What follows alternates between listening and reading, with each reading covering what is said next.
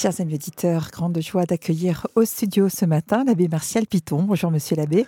Bonjour et bonjour à tous les auditeurs et auditrices. Alors cher abbé Martial, vous avez débuté cette nouvelle série d'émissions sur les vitraux de la Glane. On va poursuivre et donc continuer cette découverte. Je vous laisse peut-être donner le thème particulier du jour. Voilà, alors le thème, ce sera d'une manière plus particulièrement les vitraux de la petite église de Grangettes en Pays de Glane. Très bien. Eh bien écoutez, la parole est à vous. Voilà, merci beaucoup. Merci. Donc, il me revient justement de m'entretenir sur cette œuvre parce qu'il s'agit de 6 à 7 vitraux de Francesconi Anselmo, qui est un artiste d'origine italienne, décédé aujourd'hui. Et il fait partie, on pourrait dire, de la lignée des artistes du groupe Saint-Luc en Suisse romande. Ce groupe Saint-Luc qui était une sorte de...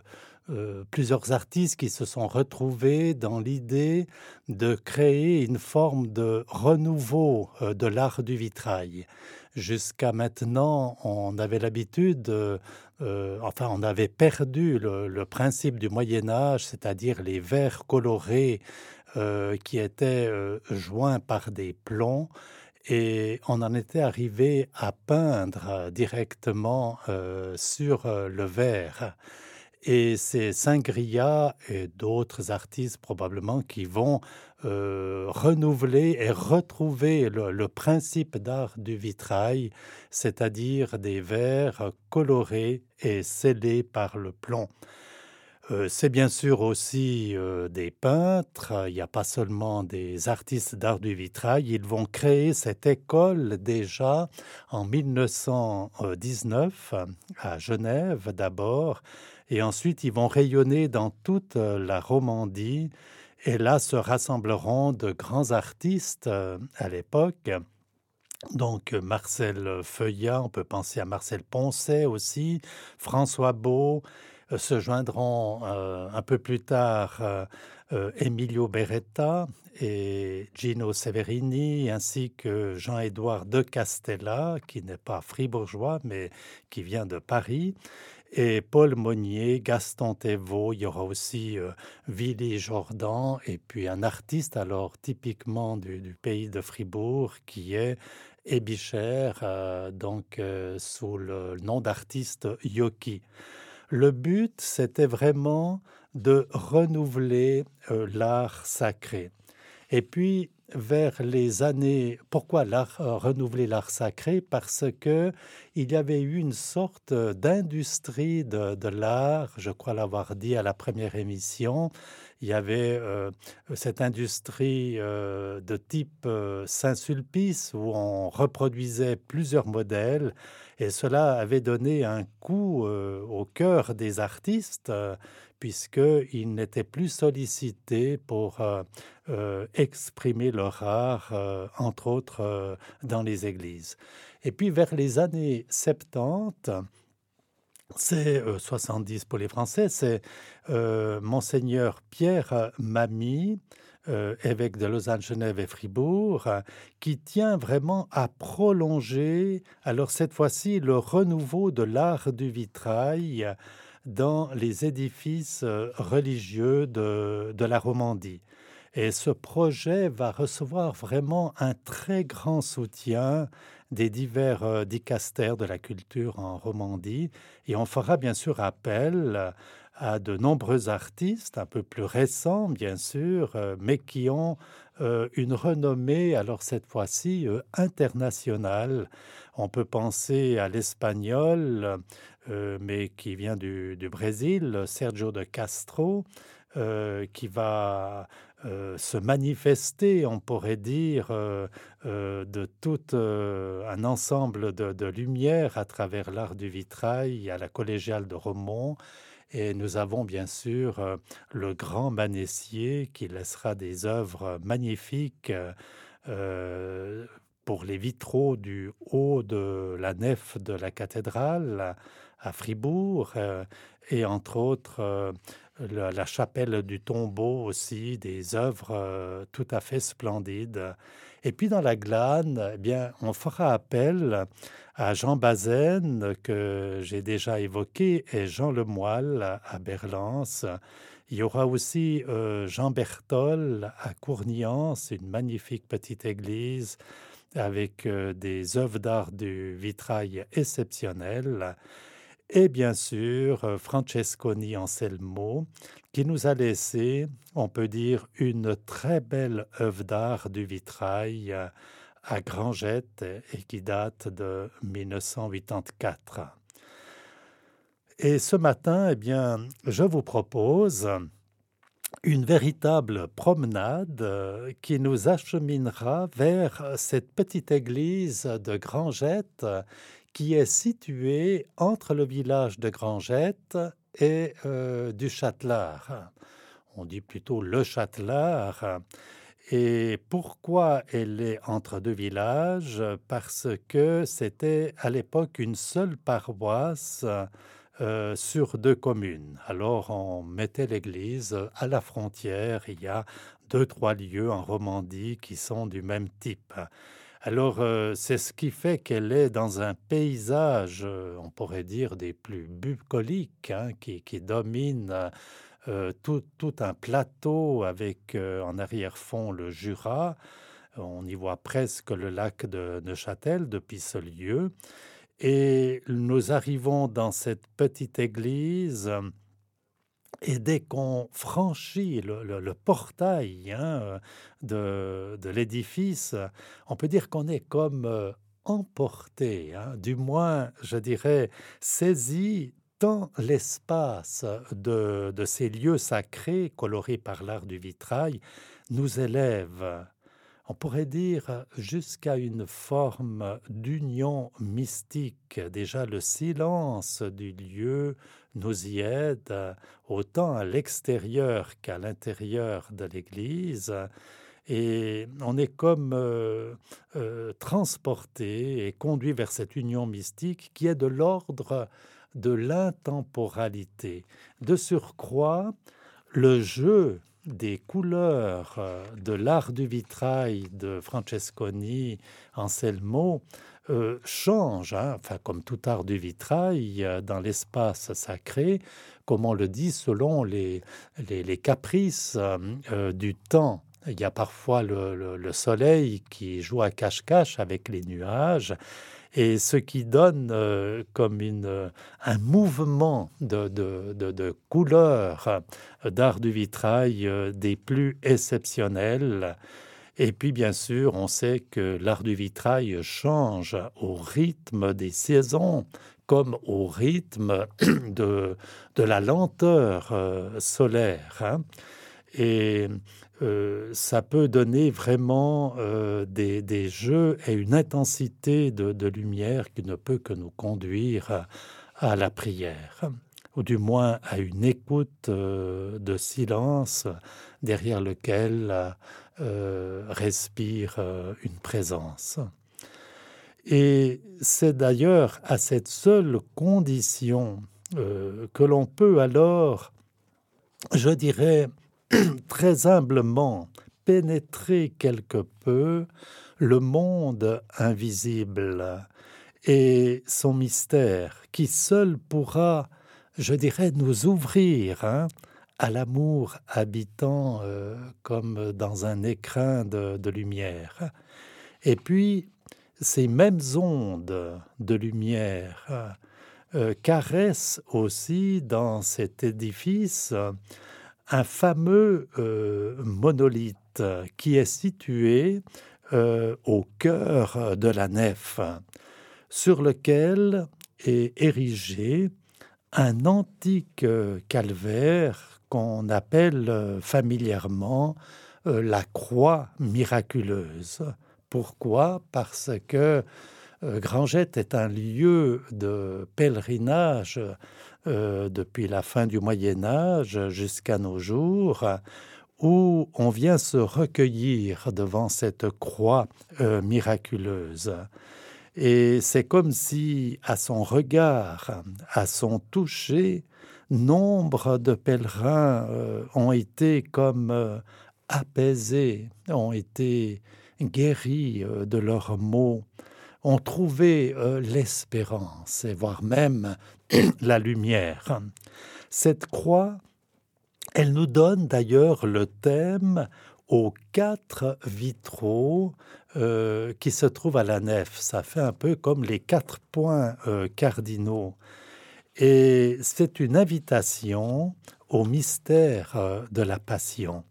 Et lorsque l'on contemple le Christ des douleurs, ouvrant les bras et ses yeux entrouverts, on a l'impression qu'il semble posé sur nous comme un regard profond. Il nous regarde véritablement et son regard fouille le cœur avec une immense bonté, laquelle elle nous désarme, en même temps qu'elle est un silencieux appel à entrer dans le mystère de sa présence. Vient maintenant le moment, je dirais, assez délicat de scruter les vitraux de Francesconi Anselmo, qui ne sont pas du tout abstraits, ils sont vraiment réels. Il y a vraiment des formes humaines avec un jeu de couleurs qui les mystifie. Et on est invité, bien sûr, à interpréter ces vitraux en tant qu'œuvre d'art, ça c'est sûr, dans sa thématique et voire même jusque dans son mystère qui nous est révélé. Cette phase-là, je dirais, elle est très très risquée. Pourquoi ? Parce que si dans la musique, il faut avoir un minimum d'oreille pour la rejoindre jusqu'en ses profondeurs, eh bien pour l'art du vitrail, il faut avoir un minimum d'œil, c'est-à-dire être réceptif aux formes, à la couleur, et enfin à la lumière qui le traverse et bien sûr le transcende. C'est donc à cette condition-là seulement que l'art du vitrail peut véritablement métamorphoser notre être, jusque dans les profondeurs de notre cœur, jusqu'à faire vibrer les cordes de notre âme, quitte à passer par les méandres de notre psychologie, parce qu'on a un corps, et de notre état d'âme, pour tout cela illuminer à quelque part. Alors, c'est l'art en lui-même qui poursuit son œuvre de création. Avec la participation de notre interprétation, eh bien, nous passons alors à la phase suivante, c'est-à-dire celle de l'appropriation. Et à Grangettes, nous sommes en présence d'une œuvre, ne l'oublions pas, à thématique chrétienne, donc empreinte d'une très haute exigence pour l'artiste. Il doit avoir un minimum de connaissances, l'artiste, et c'est le cas bien sûr pour Anselmo Francesconi, de connaissances à la fois de l'art, mais aussi des récits de la passion de Saint Matthieu et de Saint-Luc et Saint Jean, et Saint Marc aussi.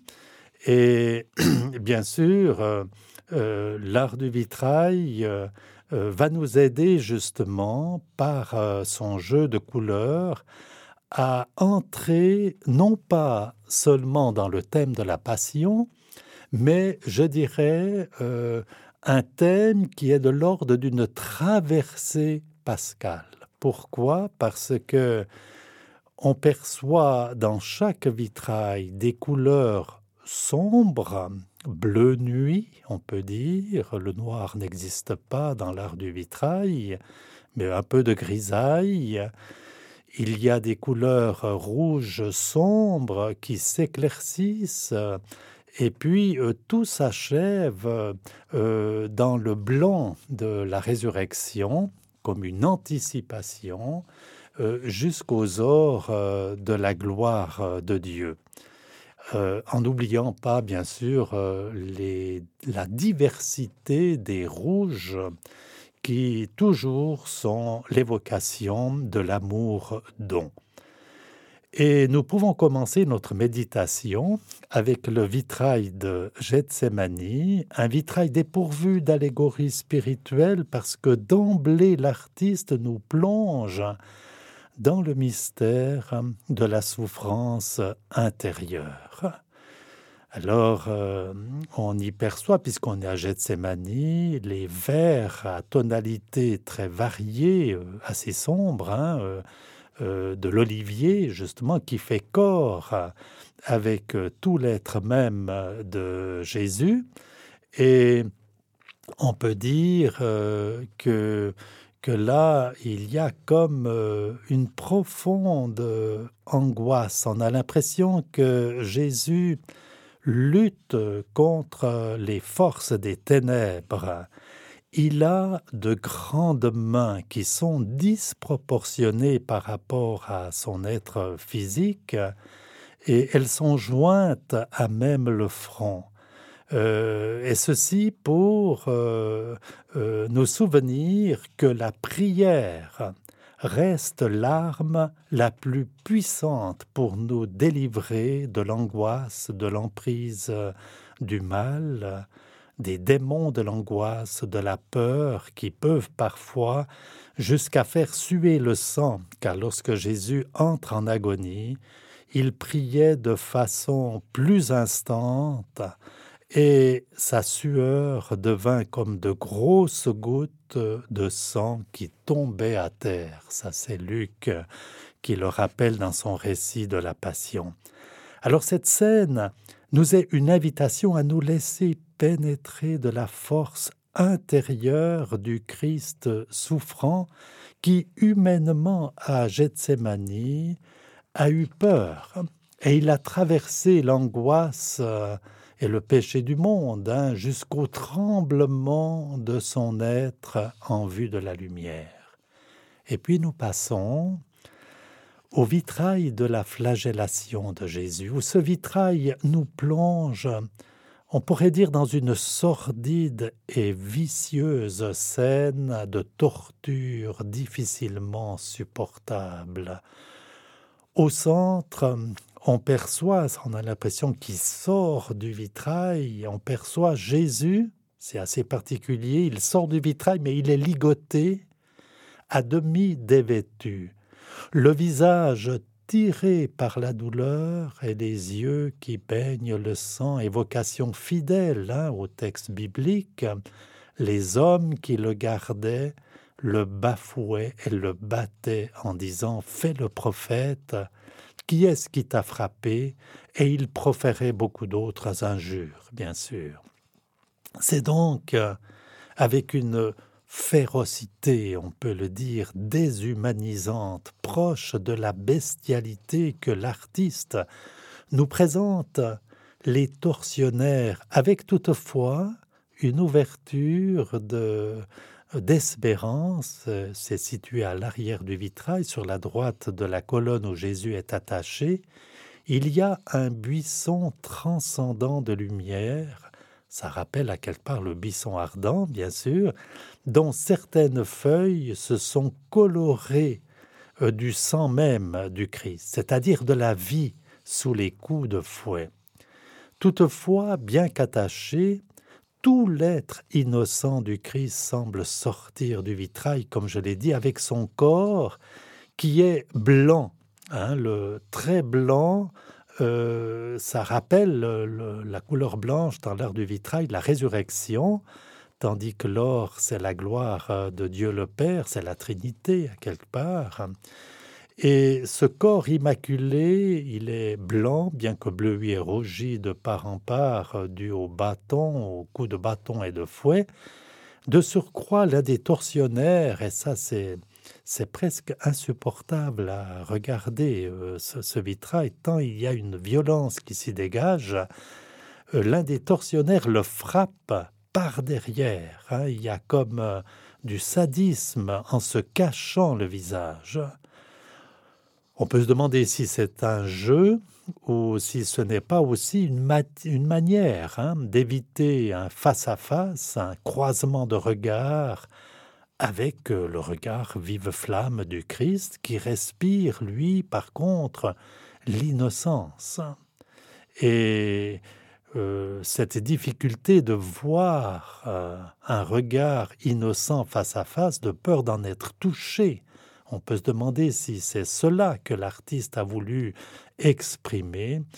De fait, je le pense, parce que c'est généralement ce qui conduit l'état de pécheur qui s'obstine à dire non à l'amour, jusqu'à s'en révolter, refusant ainsi tout lien direct avec Dieu par peur d'en être rejoint.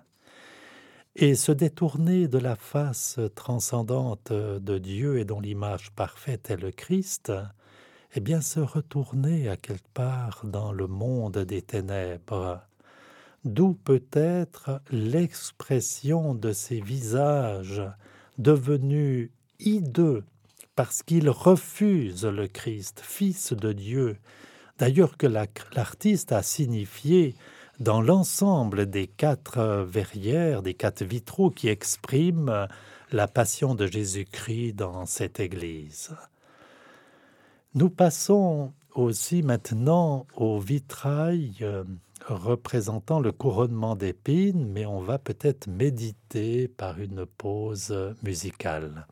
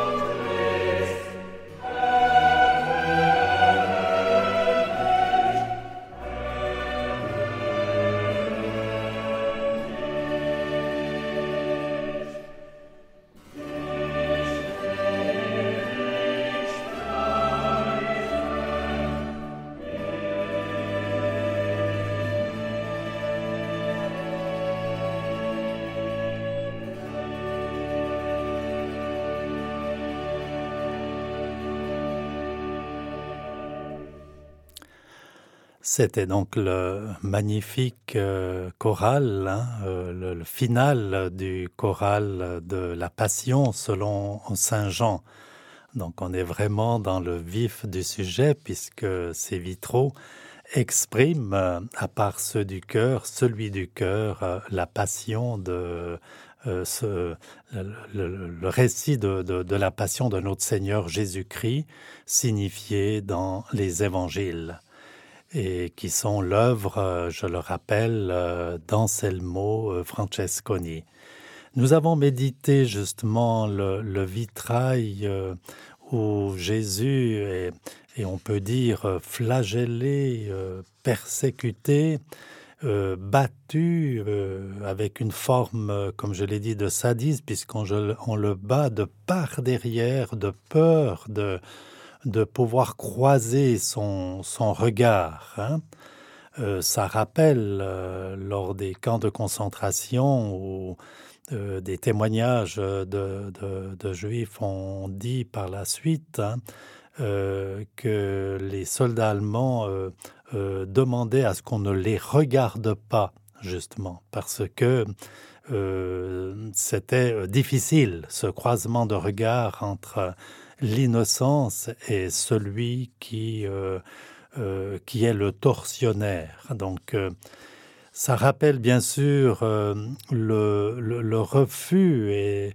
le refus de Dieu, le refus de l'amour, de la miséricorde de Dieu, signifié dans ce vitrail, la puissance du péché exprimée aussi contre les forces créatrices de Dieu, provoquant ainsi le repli sur soi.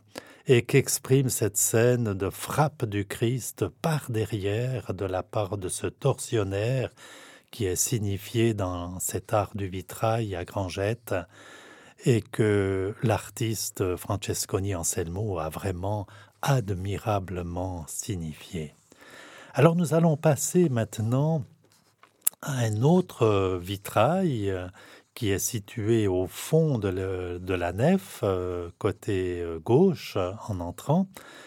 Et c'est le vitrail où le Christ est couronné d'épines. Excusez-moi, c'est à droite de l'église, de la nef. Une évocation qui est douloureuse et une évocation qui signifie l'abaissement, l'humiliation, avec au premier plan un jeune homme qui porte, c'est les couleurs du temps, des jeans, des bottines. Hein. Il a une coupe avec une crête sur la tête, hein, genre hooligan, hein, c'était l'époque. Hein. Et l'artiste montre ce jeune homme qui, dans un mouvement de tension, de violence, on peut dire, de tout son corps, enfonce la couronne à la fois d'épines et c'est comme si spontanément il surgit un feuillage coloré avec des fleurs stylisées. Comme si cette coiffe, en s'enfonçant sur la tête de notre Seigneur Jésus-Christ, se transfigure en lumière, en coiffe de lumière sertie d'émeraude, tout en laissant apparaître des épines sanglantes qui prennent vraiment l'aspect du rubis. Le tout s'irradie dans les ors, préfigurant ainsi la couronne de gloire du Christ roi de justice. Celle que nous recevrons, nous aussi, un jour, le jour de notre entrée dans l'éternité bienheureuse. Mais pour l'instant, ne l'oublions pas, c'est l'heure de la passion. Jésus, le doux et humble de cœur, il est assis sur une sorte de trône, un semblant de trône, et là, c'est magnifique, sa posture. Hein. Il y a comme une grande dignité qui respire tout son être physique et spirituel, bien sûr, face à la souffrance. Son port est noble, il a les bras et les mains, loin d'être sur la défensive par rapport à l'acte de violence de ce jeune homme, eh bien, ses mains sont posées sur ses genoux.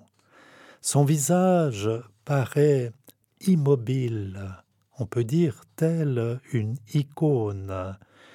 Et son regard, il est par contre tourné vers l'extérieur, comme pour prendre sur lui le péché de ce jeune homme, entre autres, ou le péché de l'homme en général, signifié par ce jeune homme, est tout le mal, la violence qui habite son cœur jusque dans les profondeurs de son âme. Et par ironie, bien sûr, ça c'est dans les évangiles, on lui a jeté sur l'épaule, et l'artiste l'a signifié, un manteau rouge en rappel justement de la pourpre royale. Et à l'arrière-plan du vitrail, il y a, dans un décor assez sombre de nuit, il y a un groupe d'hommes qui semblent être fatigués, peut-être assouvis par la précédente scène de flagellation, et peut-être pour certains, on les voit vraiment fatigués d'avoir pris part activement. Et là, ils sont comme indifférents à l'événement du couronnement d'épines de la part de ce jeune homme. Ils préfèrent, par contre, se distraire dans l'alcool. Ça se voit sur les visages et, bien sûr, des coupes de vin posées sur la table et dont certains s'en désaltèrent. C'est dans un décor de taverne, de coin de rue, que l'artiste nous présente l'essentiel du déroulement de la scène, du couronnement d'épines qui est relaté par l'évangéliste Matthieu, où il est dit que, s'agenouillant devant lui, il se moquait de lui en lui disant « Salut, roi des Juifs » et crachant sur lui, eh bien, il prenait le roseau pour lui frapper sa tête. Mais dans son attitude d'être qui respire une forme de sérénité, eh bien, rien ne semble l'ébranler en opposition au vacarme que provoque l'entourage. Jésus reste le grand silencieux parce que le silence, c'est le propre des cœurs purs, ceux qui voient la face de Dieu. C'est pourquoi son regard est tourné vers l'extérieur, vers l'invisible. Et nous passons au vitrail du Christ portant sa croix. Il s'agit d'une scène bouleversante, il faut le dire, sur le chemin du Calvaire. L'Évangile relate l'événement en disant « Ils trouvèrent un homme, Simon de Cyrène, ils le réquisitionnèrent pour porter la croix de notre Seigneur Jésus-Christ. » Porter non seulement notre croix, sa croix à lui, donc celle de... On a tous des croix, comme Simon de Cyrène aussi, mais c'est porter la croix d'un autre. Et en plus, celle d'un rebut de la société, puisque condamné à mourir. Cela n'allait pas de soi pour Simon de Cyrène. Pourtant, dans la scène décrite par l'artiste, il semble se passer quelque chose entre... Simon de Cyrène et Jésus. Il y a comme une prise de conscience chez Simon de Cyrène qu'il est en présence d'un juste. Son visage est quasi collé tellement il est proche de celui de Jésus. Jésus est vêtu dans cette scène d'une grande tunique blanche qui est le symbole de l'agneau sans tache qu'on va immoler. Et il y a chez Simon de Cyrène cet émouvant enlacement à la fois de la croix et du corps de Jésus. Ce visage à visage, pendant que les traits tirés par la douleur, il élève la croix qui miroite déjà au soleil et qui semble déjà parée de la gloire, celle qui, à l'accomplissement du salut, sera évoquée croix victorieuse ou croix glorieuse. C'est pourquoi la croix miroite des ors, le bois de la croix miroite les ors de la gloire. Et dans ce visage à visage, eh bien, Simon de Cyrène semble vivre une écoute de compassion, accueillant ainsi la respiration haletante du condamné. Même si cette croix de l'autre, il ne l'avait pas choisie, eh bien, son attitude d'être, de grande humanité, se transfigure, on peut le dire, en un acte d'amour, charité et de compassion qui s'élève dans ce vitrail grandiosement avec la croix. Et celle-ci se découpe dans un magnifique ciel aérien, très profond, en opposition avec le monde pécheur qui, avec sarcasme, qui est à terre, on peut dire, comme si elle s'enfonce dans la terre, raille en montrant du doigt l'acte d'amour-vérité. Pendant que la terre devenue aride, on peut dire, c'est pour ça que c'est comme un chemin où tous ceux qui ricanent sont en train de s'enfoncer, comme si la terre les engloutit dans le monde des obscurités. Dans cette même lancée, juste sous la voûte du vitrail, eh bien, le ciel se déchire, laissant entrevoir un autre ciel bleu, annonciateur des ténèbres qui recouvriront la terre lorsque Jésus remettra le dernier souffle. Mais déjà, dans ce ciel bleu nuit, ça et là, on perçoit quelques ouvertures passant du violacé au rose, préfigurant ainsi les clartés du matin de Pâques. Aussi, on ne peut pas quitter, je dirais, ce lieu béni, ce sanctuaire de Grangettes, sans revenir au centre de la nef pour contempler l'antique calvaire avec Marie et Jean, une œuvre très ancienne de la fin du Moyen Âge. Et je voudrais rester en finale à Marie qui est tout près de Jésus en croix, qui est au pied de la croix bien sûr, où on perçoit deux regards de douleur qui se croisent, celui de Jésus, celui de Marie. Deux cœurs broyés qui se noient dans l'amour trinitaire. Ainsi Marie devient comme une véritable icône en ce lieu à la ressemblance de Jésus, visage à visage et cœur à cœur, où la blessure, on peut dire, y est imprimée. Marie est donc transfixiée, stigmatisée, on peut dire, comme le Christ. Il s'agit d'une grâce extraordinaire dont l'intensité, on peut le dire, se situe bien au-delà des transfixions, des stigmatisations telles celles de François d'Assise ou, plus proche de nous, Marguerite Bailly, car au calvaire, si le cœur de Marie est blessé à l'image de celui de son fils, eh bien c'est pour être ouvert de sorte à ce que les flots de la grâce s'en échappent et se répandent sur toutes les générations.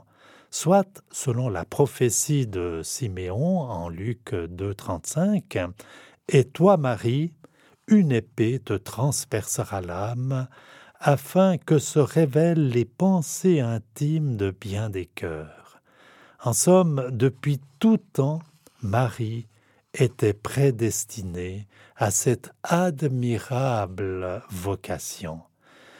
Et elle est, on peut le dire, celle qui, à l'Annonciation, au dire de l'ange, est comblée de grâce, ces grâces qu'elle intériorise à la contemplation de l'enfant-Dieu de la crèche, elle est celle qui conservait avec soin toutes ces choses, les méditant dans son cœur, et ces grâces, elle nous les donne, au calvaire précisément, par son cœur transfixié et donc ouvert. De plus de cette expérience, il en résulte un vrai bonheur, autant pour Marie qui, selon l'expression de Saint Jean-Marie Vianney, devient canal de la grâce que pour ceux qui en sont les bénéficiaires, c'est-à-dire nous.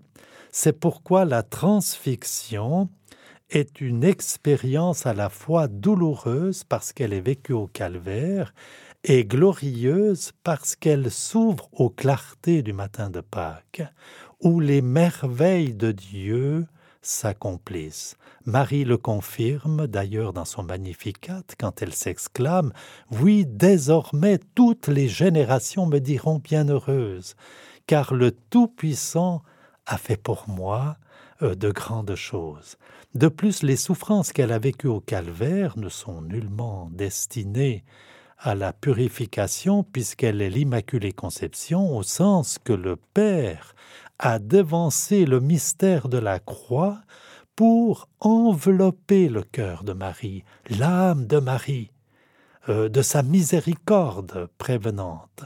Donc le mystère de l'Immaculée Conception provient des mérites du Christ anticipé, du mystère de la croix anticipée. Dès lors, les souffrances de Marie n'ont autre sens que celui de l'unir aux souffrances du Christ d'une manière co-rédemptrice en vue de notre salut. C'est quand même magnifique cela.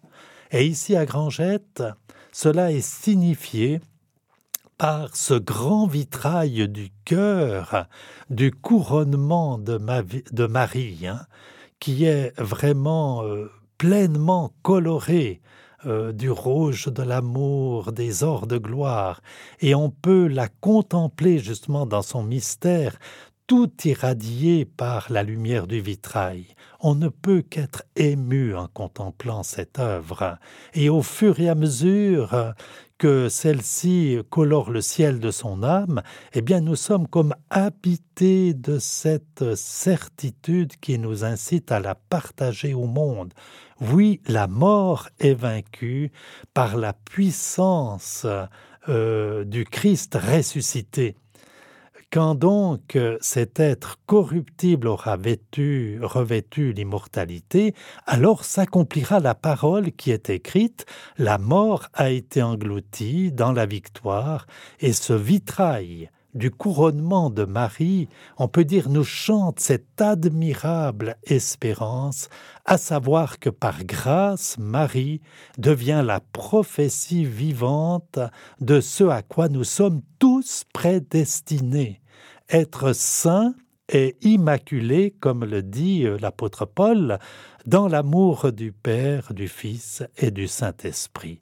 Vraiment, ici à Grangettes, nous faisons l'expérience de la traversée pascale où l'artiste, avec un immense talent, nous conduit, passant par les souffrances du Christ, par la mort, par des couleurs sombres, bleu nuit, rose sombre, rouge sombre, pour devenir un rouge lumineux de l'amour, pour s'élever dans les blancs de la résurrection jusqu'aux ors de la gloire. Voilà, tel est ce magnifique message d'art du vitrail que je vous invite bien sûr un jour à visiter dans cette antique petite église de Grangettes en Pays de Glane, c'est-à-dire dans le canton de Fribourg. Je vous remercie au nom de tous les auditeurs pour cette profonde méditation sur la passion de notre Seigneur à partir des vitraux de l'église de Grangettes, réalisée par Anselmo Francesconi. En somme, vous nous avez conduits à travers les mystères douloureux du chapelet. Oui, en effet, oui. Alors, on se réjouit déjà de la suite. Abbé Martial, merci pour tout et merci. À très bientôt. Merci beaucoup.